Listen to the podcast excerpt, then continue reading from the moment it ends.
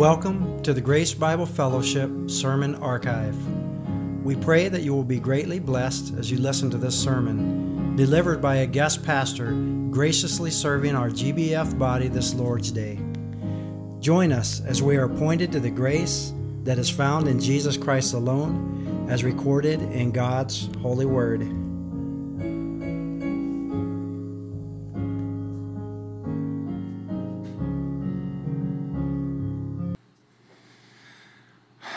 It is a joy and a privilege to be here today. It's amazing how God works things out.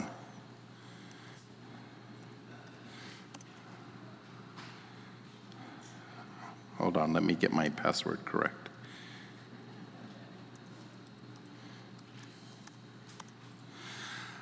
And I wanted to thank the worship team and uh, just what a blessing it is to hear uh, the songs that they're singing and also the scripture reading, and in God's providence, how everything just comes together. So, uh, what a joy and what a privilege it is to be here today and to be able to stand in this pulpit, even though I am definitely not worthy. Um, but I think that, uh, and God's providence, that I am here. So let us turn to our Bibles to 1 John chapter 5 verses 5 through 12 is what we'll be studying today. And it says, "Who is the one who overcomes the world but he who believes that Jesus is the son of God? This is the one who came by water and blood, Jesus Christ, not with the water only, but with the water and with the blood." This is the Spirit who testifies, because the Spirit is the truth. For there are three that testify the Spirit, and the water, and the blood, and the three are in agreement. If we have received the testimony of men, the testimony of God is greater. For the testimony of God is this that he has testified concerning his Son. The one who believes in the Son of God has the testimony in himself, and the one who does not believe has, has made God, the one who does not believe, God has made him a liar, because he has not believed in the testimony that God has given concerning his Son. And the testimony is this that God has given us eternal life, and the life is in his Son, and he who has the Son has the life. He who does not have the Son of God does not have the life. This is written that you may know. Well, in today's sermon, we are going to enter into the doors of the highest courtroom in the universe, and we are going to hear a case for Christ. And in this case, you're going to hear the testimony from three different sources that Jesus Christ is indeed God. We will hear from the Spirit and the water and the blood. And the testimony from these three sources are all in agreement with each other. But know this most importantly, this testimony from God about his Son, who is Jesus Christ. This is God's testimony. And in this courtroom, each one of us is going to take a seat as a juror, and we are going to listen to these different testimonies. Now, this is not just any case, it is a case that has existed for thousands of years. The charge is against Jesus Christ. It is made by the world and those who are of the world. The charge against Jesus is this that he is not the Christ. He is not who he claims to be. He is not the one who the Bible claims he is. Now, here's the twist in this court case every person who was born into this world is a juror, and each one of you will have to cast a vote. We will all have to make a personal decision is Jesus Christ the Lamb of God who takes away the sins of the world? Is he the Christ who gives eternal life to all who believe and call upon his name? Is Jesus Christ God? But before you cast your vote, I pray that you will heed this warning, that you know that your vote will have eternal consequences or everlasting life. The charge was made by the early church, and this is the same charge that continues today. And this is the very reason that John wrote this epistle, which of course is inspired by God. It is because he is combating the false teachers in his day.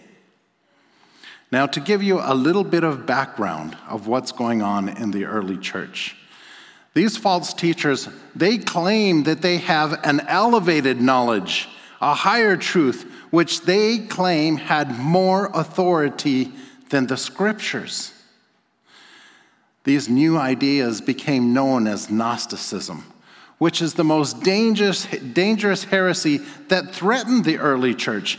And even today, these heresies still continue to infect the church. It's a heresy that threatens to destroy the fundamentals of the faith. These false teachers, they twist and they pervert the truth. They mislead people so that they come to believe in their lies. You see, the Gnostics, they claimed that the Spirit entered into Jesus Christ at his baptism, and then the Spirit of God left him just before his crucifixion. Well, these heresies are contrary to what the Bible says. And unfortunately, many people will believe the testimony of man rather than the testimony of God. Now, one of the reasons why I decided to preach on these verses today, because not long ago, somebody very special to me asked this question How do I know who Jesus is? How can I know the truth if I haven't seen with my eyes? And you know what? I can sympathize with that because when I was just a kid, probably in the middle school age, I had these same questions Who is Jesus Christ? I've never seen him. How, how can I love him if I've never seen him? So this morning, I invite you into the highest courtroom to listen to the evidence and the testimonies in this case for Christ. And it is my prayer that by hearing the testimony of God Almighty, that you will know and come to know the truth. So the prosecutor's first question is this Who does Jesus claim to be? Well, if we look at John chapter 8, verses 58, Jesus said, Truly, truly, I say to you, before Abraham was born, I am. Now this is a reference to Exodus 3:14. When Moses was speaking to God, Moses asked God for his name, and the Lord responded, I am who I am. Well, in the book of John, Jesus makes seven additional I am statements. I am the bread of life. I am the light of the world. I am the door of the sheep. I am the resurrection and the life. I am the good shepherd. I am the way and the truth and the life. I am the true vine. And in John 10 30, Jesus said, I and the Father are one. You see, when Jesus made these claims, the Jews, they understood exactly what Jesus was claiming. He was claiming to be God. And for those very statements, the Jews picked up stones and were ready to stone him. Then the prosecution examines the Bible. What does the Bible claim that Jesus is God? Well, as we know, the Bible is God's very own word. It is written by the hand of man, but inspired by God, as you can read in 2 Timothy 3:16 or 1 Peter 1:21. In our scripture reading today, in verse 11, it says that God gives his testimony and says that Jesus is his son who gives eternal life. Well, who else can give eternal life except for God? And in Matthew 123 it says, "Behold, the virgin, the virgin shall be with child and bear a son, and they shall call his name Emmanuel, which is translated God with us."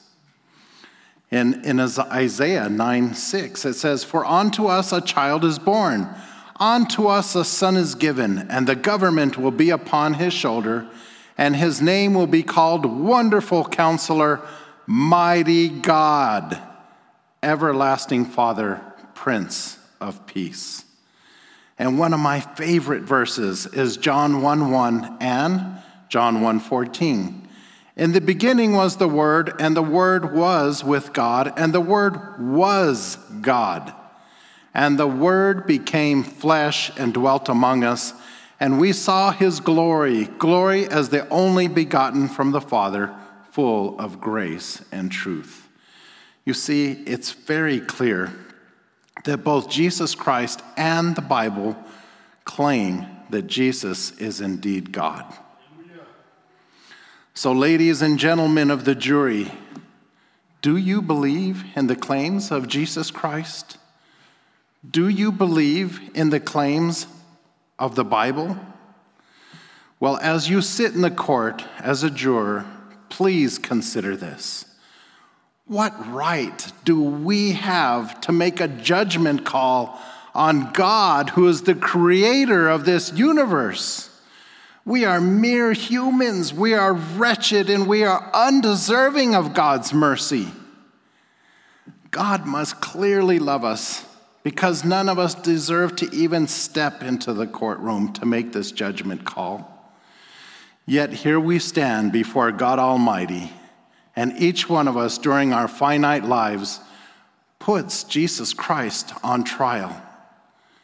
Do you deserve this opportunity? Not at all. What we do deserve is death. For we have all sinned and we all fall short of the glory of God. There are none who are righteous, not even one. There is none who understands. There are none who seek for God. There are none who does good, not even one. We all deserve to be cast into the lake of fire. Yet God demonstrated his love for us in that while we were yet sinners, Christ died for us. So before you cast your vote, I implore of you to consider the testimony of the three witnesses that God has brought before you.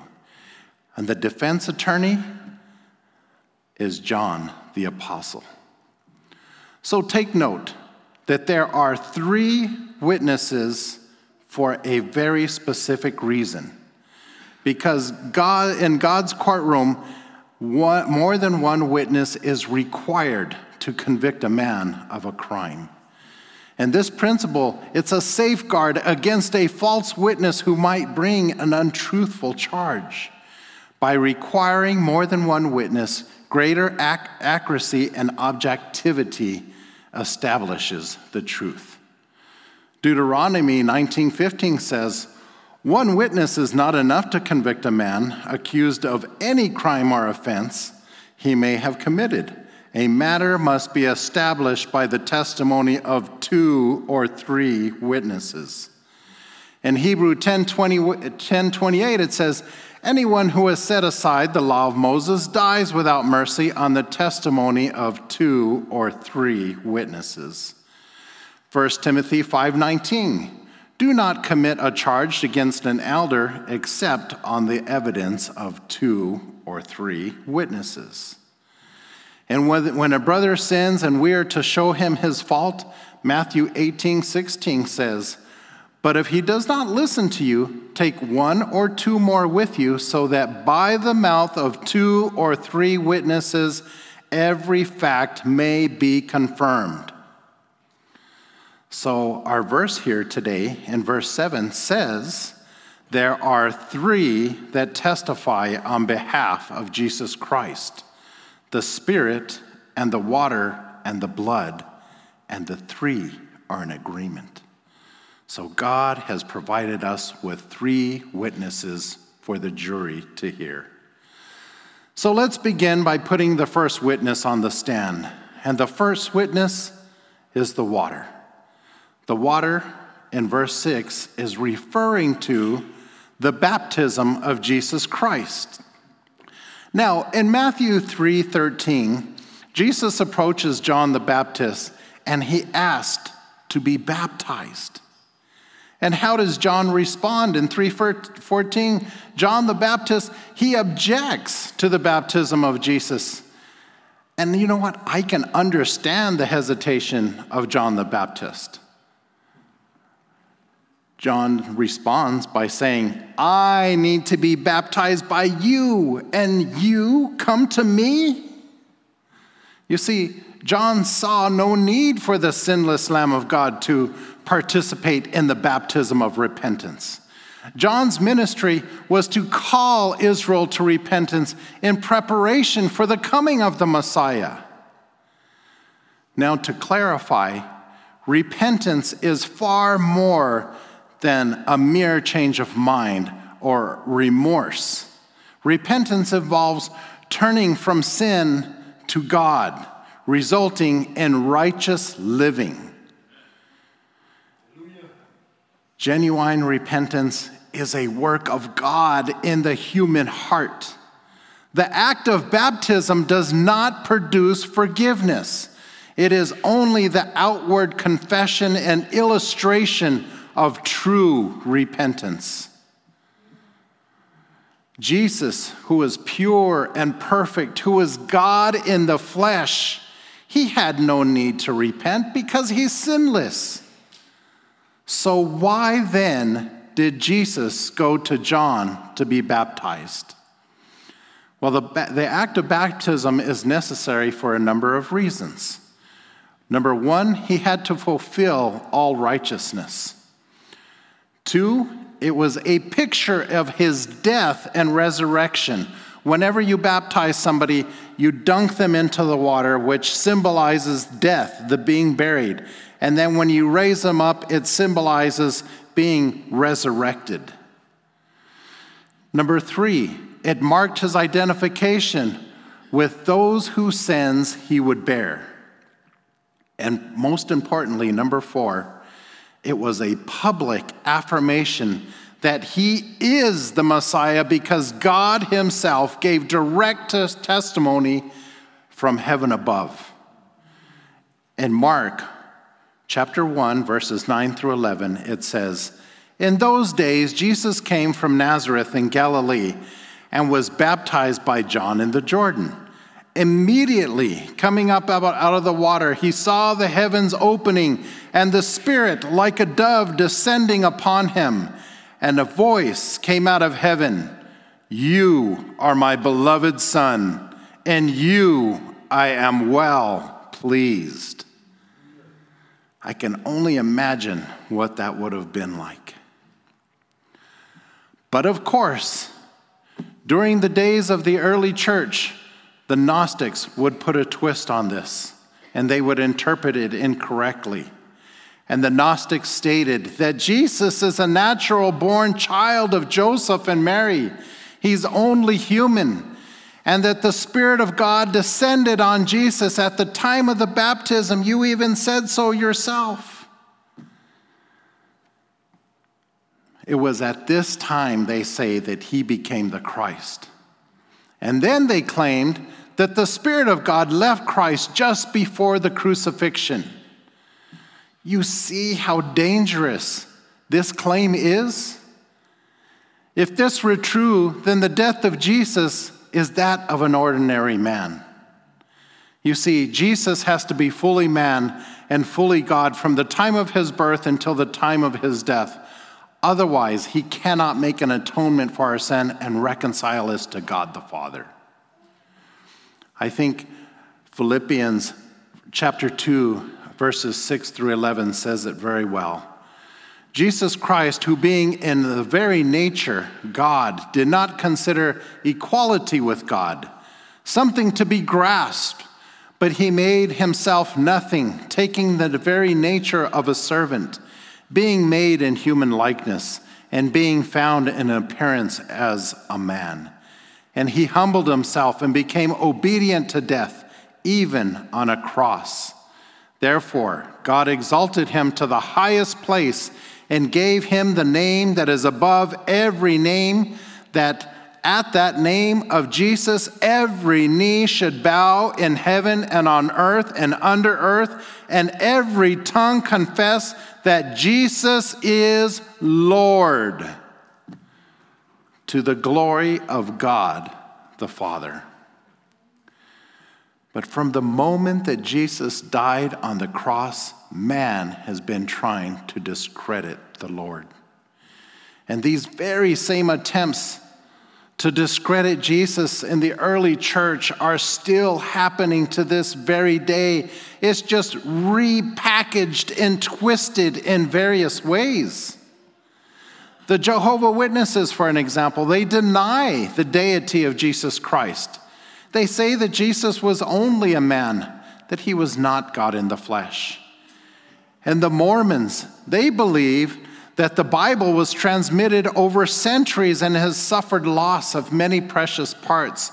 Therefore, it needs to be compared with the Book of Mormon and modern day revelations. Mormons do not believe in the Trinity. That is, they don't believe that one God exists in three persons. Rather, they believe that the Father, the Son, and the Holy Ghost, that they are three separate gods. Yet each of these religions, or cults, whatever you want to call them, are diligent to spread these false teachings about Jesus Christ. But I ask you, how often do you see these groups in the neighborhood spreading these false messages? And this is exactly why God gives his testimony about Jesus Christ, so that we could know the truth. So I ask you, are you going to believe the testimony of man rather than the testimony of God? But John, the one who Jesus loves, knowing that there would be opposition to the first witness, he calls the second witness to take the stand. In verse 6, it says, This is the one who came by water and with the blood, Jesus Christ. Not with the water only, but with the water and with the blood. I find it very interesting that in this verse it specifically points out that it's not the water only but with the water and with the blood. Our second witness to, to, to take the stand is the blood, and the blood will testify on behalf of Jesus Christ. The blood referring, of course, to the death of Jesus Christ. And in Matthew 27 45, it says, Now from the sixth hour, darkness fell upon all the land until the ninth hour.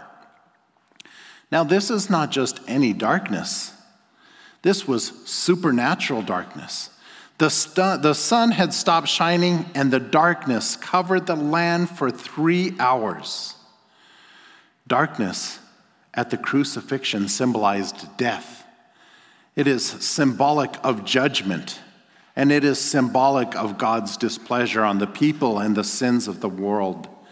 It testified that God's judgment was upon his very own Son, his Son, Jesus Christ, who was pierced for our transgressions, he was crushed for our iniquities. The punishment that we deserve was upon him. And the blood that he spilled by that blood we are healed. and the iniquity of all the people throughout the history of this world, all who would ever believe in Jesus Christ as their Lord and Savior, their sins were placed on him. It was the largest mass of sin to ever be in one place, and the Lord was pleased to crush his precious Son, putting him to grief. And in Matthew 27 50, it says, And when Jesus had cried out again in a loud voice, gave up his spirit. At that moment, the curtain of the temple was torn in two from top to bottom, and the earth shook and the rocks split, and the tombs broke open, and the bodies of many holy people who had died were raised to life. And then jumping down to verse 54, it says, when the centurion and those with him who were guarding Jesus saw the earthquake and all that had happened, they were terrified and they exclaimed, Surely he was the Son of God. What amazes me about this verse is that it's plain to see, even from the standpoint of a Gentile centurion, that Jesus is the Son of God. These signs, they were apparent. God Himself gave the people that were there a clear testimony, not only in the three hours of the darkness that fell across the land, but there was also the earthquake. And in addition to that, the curtain in the temple had torn from top to bottom. Now, this is really significant it's interesting that the, that the curtain tore from the very top to the very bottom. Now, this isn't any curtain that, it's not just any curtain that we're talking about. This is a massive curtain. This curtain was 30 feet high. And it had to be high because it had to cover the Holy of Holies. And inside the Holy of Holies, there were cherubim, the huge statues they were 15 feet high and they had a wingspan of 15 feet. Now, the Bible doesn't tell us how thick the curtain was, but some sources say that the veil was a handbreadth thick and that two horses could not have pulled that curtain in two. Now, of course, that's just speculation, but the curtain had to be thick. It couldn't be see through because it had to block the view from the Holy of Holies. The real miracle here is that the curtain is torn from top to bottom. And this was not just a partial tear, it was the full 30 feet. No man has that kind of reach, and no man has the strength to tear such a massive curtain. But God has more than enough strength. And the tearing of this curtain is so very important because God exposed the most holy place, meaning that we now have access to God through Christ. Now, if you remember in the Old Testament, only the high priest could enter into the Holy of Holies, and it only happened once, once a year. And if the high priest did anything wrong, what would happen? He would be struck dead. And that's exactly why they would tie a rope around the priest. So, in the event that he was struck dead, they would pull on the rope to retrieve the body. But Jesus Christ, who is the Son of God, he died on the cross and he took our sins upon himself and he paid the price and was punished for our sins. It is a finished work. The debt has been paid. Hallelujah, glory be to his name. Because verse 10 says, Anyone who believes in the Son of God has the testimony in his heart. And verse 11b, God has given us eternal life, and the life is in his Son. So, the point that God made by tearing the veil, it is clear that the moment that you believe in Jesus Christ as your Lord and your Savior, you have access to God and you have entered the Holy of Holies. And you don't have to worry about being struck dead because you have the life of Christ. The price for sin has been paid, and the righteousness of Jesus Christ, if you are indeed in Christ, that is what God sees when He looks at you. Don't you understand this incredible gift that you have been given? If you believe in Jesus with all your heart, that He's your Lord and your Savior, you will live forever. And this is the testimony of God. So I ask you, have you come to a decision yet? Are you going to believe in the testimony of man, or are you going to believe in the testimony of God? Now, perhaps, maybe some of you might be saying, Well, how can I know for sure and believe that this is all true? Everything that you are saying took place over 2,000 years ago. And you know what? I get that because that's what I used to think. How can I know? Well, here's the third witness. John the Apostle brings the third witness to the stand to give testimony about Jesus Christ, the Son of God. And if we look at verse 6, it says, It is the Spirit who testifies, because the Spirit is truth. Now, who is the Spirit? And what is the role of the Spirit? Well, John 14, 6, verses 16 and 17, Jesus said, I will ask the Father, and he will give you another helper, that he may be with you forever.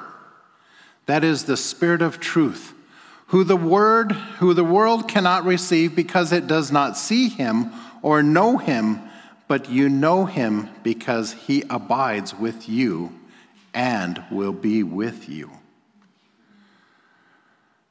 You see, Jesus Christ, he is our high priest and he intercedes for us. And he requested that the Father send the Holy Spirit to indwell the people who have faith. This is the Spirit of Christ, who is the third person of the Trinity having the same essence of deity as Jesus and the Father. And in John chapter 15, verse 26, Jesus said, When the Helper comes, who I will send to you from the Father, that is, the Spirit of truth who proceeds from the Father, he will testify about me. You see, through the power of the Holy Spirit, believers are saved and they're they're, they're filled, they're sealed, and they're sanctified in Christ. The Holy, the Holy Spirit reveals God, his, he reveals God's thoughts, he teaches and he guides believers into all truth. God gives his followers the Holy Spirit so that we may know him. The Holy Spirit opens the believer's eyes to the hope and salvation and to the incredible inheritance that they have in Christ. 1 Corinthians 2, verses 10 and 11 says, These are the things that God has revealed to us by His Spirit. The Spirit teaches all things, even the deep things of God. For who knows a person's thoughts except their own spirit within them? In the same way, no one knows the thoughts of God except the Spirit of God.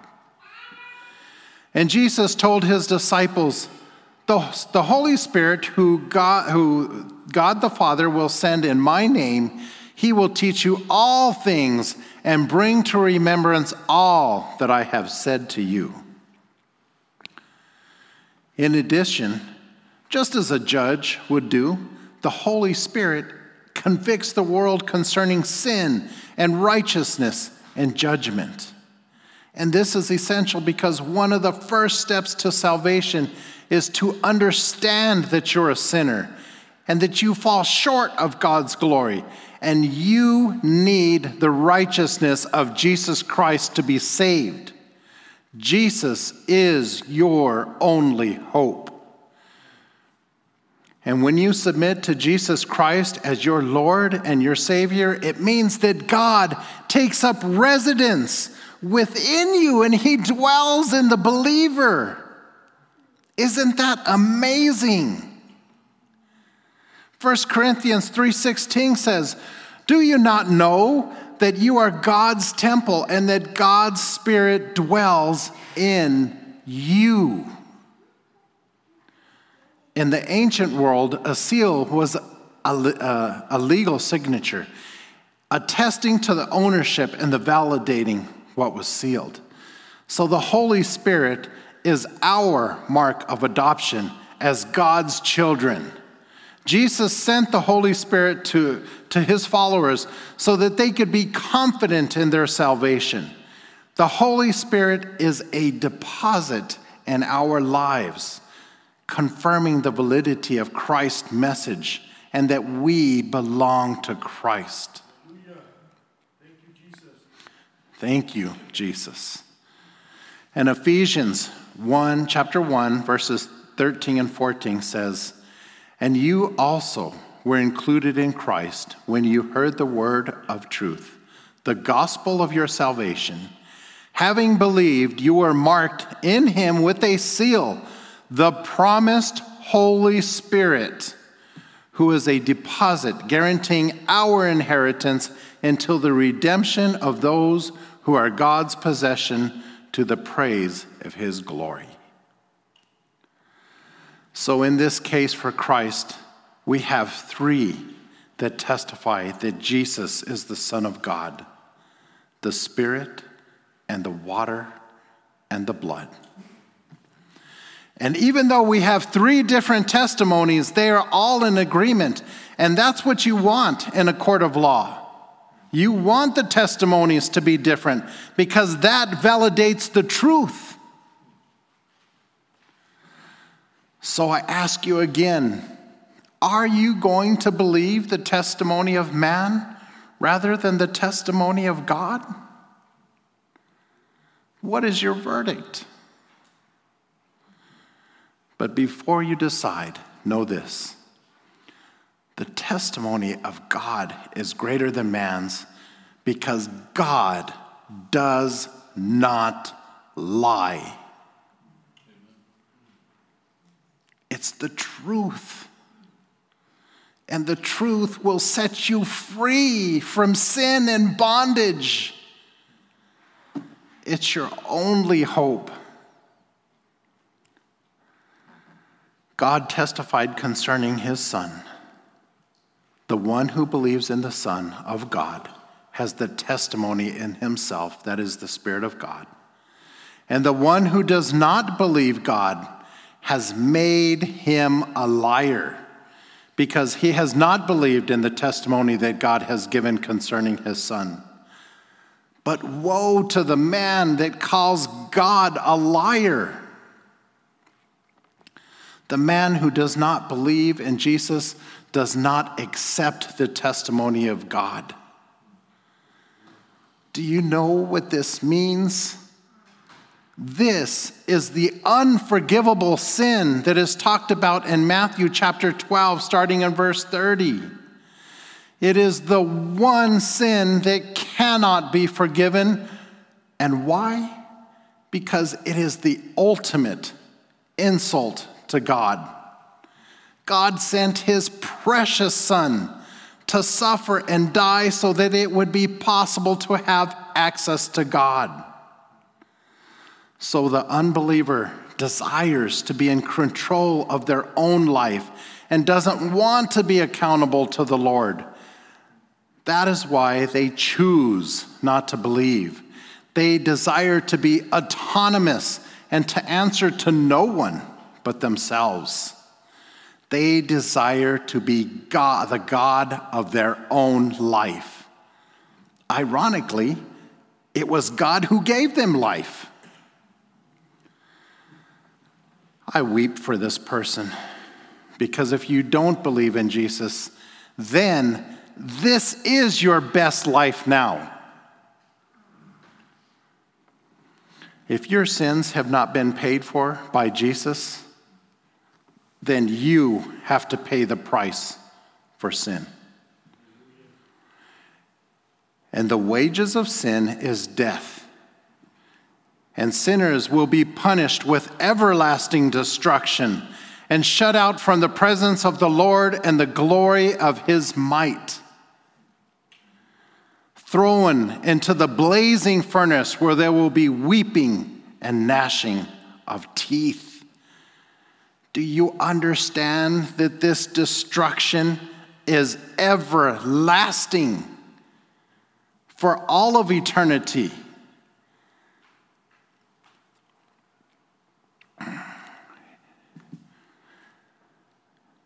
It's something that the mind cannot even fathom all of eternity. He who does not have the Son of God does not have the life. Now, as we know, Christmas is upon us, and it was so wonderful to hear um, some Christmas songs from, from the worship team. What a blessing it is. So, in closing today, I want you to think about this. When you hear the word Christmas, what comes to your mind? Do you think about running out to the stores to find the best deals?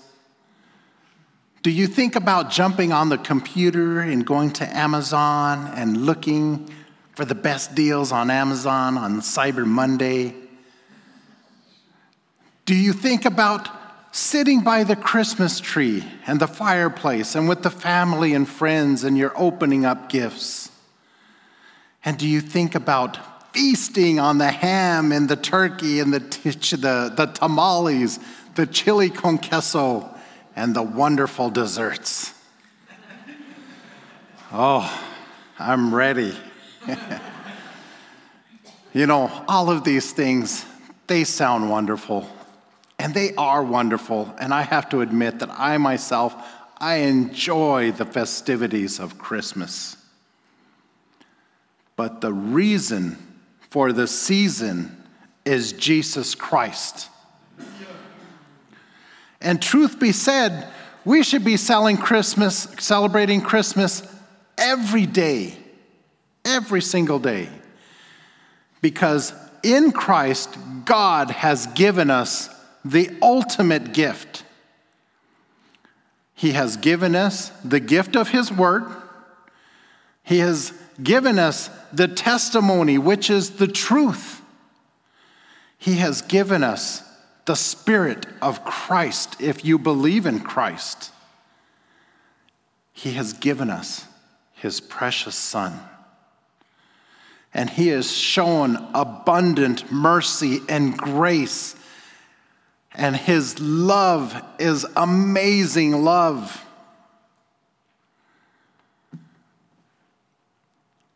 It's amazing. It, it, it, amazes me standing up here to talk about this. Jesus is the reason for this season, and God has given us the only gift that really matters. And if you believe with all of your heart in Jesus, then God has given us eternal life, and the life is in His Son. For by grace you have been saved through faith, and though not of yourselves, it is a gift of God. In Titus 3 4 through 7, it says, When the kindness and the love of God our Savior appeared, He saved us, not because of the righteous things that we had done but because of his mercy. He saved us through the washing of rebirth and the renewal by the Holy Spirit, whom he poured out on us generously through Jesus Christ, our Savior, so that having been justified by his grace, we might become heirs, having the hope of eternal life. So, the only gift that really matters is Jesus.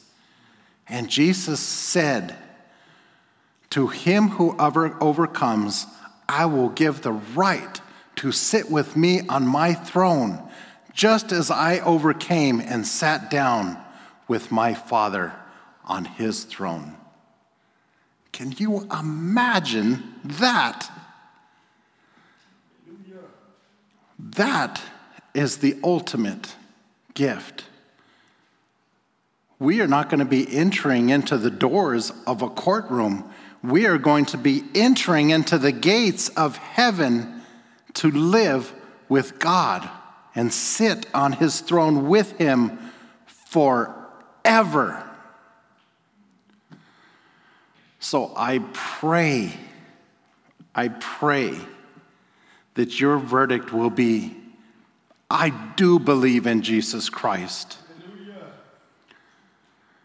I wish you all a very Merry Christmas and pray that you will please share this good news to all. And all of God's people said, Amen. Amen. Praise the Lord that His word is sufficient for our every need. Join us next time as we continue our study of God's infallible word. We would also love to have you join us at Grace Bible Fellowship. We meet together each Sunday from 9 a.m. to 10 a.m. for connections and 10 a.m. to 12:30 for our worship service. We are located at 1385 Northwestern Drive on the west side of El Paso, along with our hosting sister church, Mission de Gracia. If you have any questions, you can dial 915 861 6900 or visit our website at gracebibleelpaso.org. We would love to see you this Sunday as we proclaim Christ, admonishing every man and teaching every man with all wisdom, that we may present every man complete in Christ.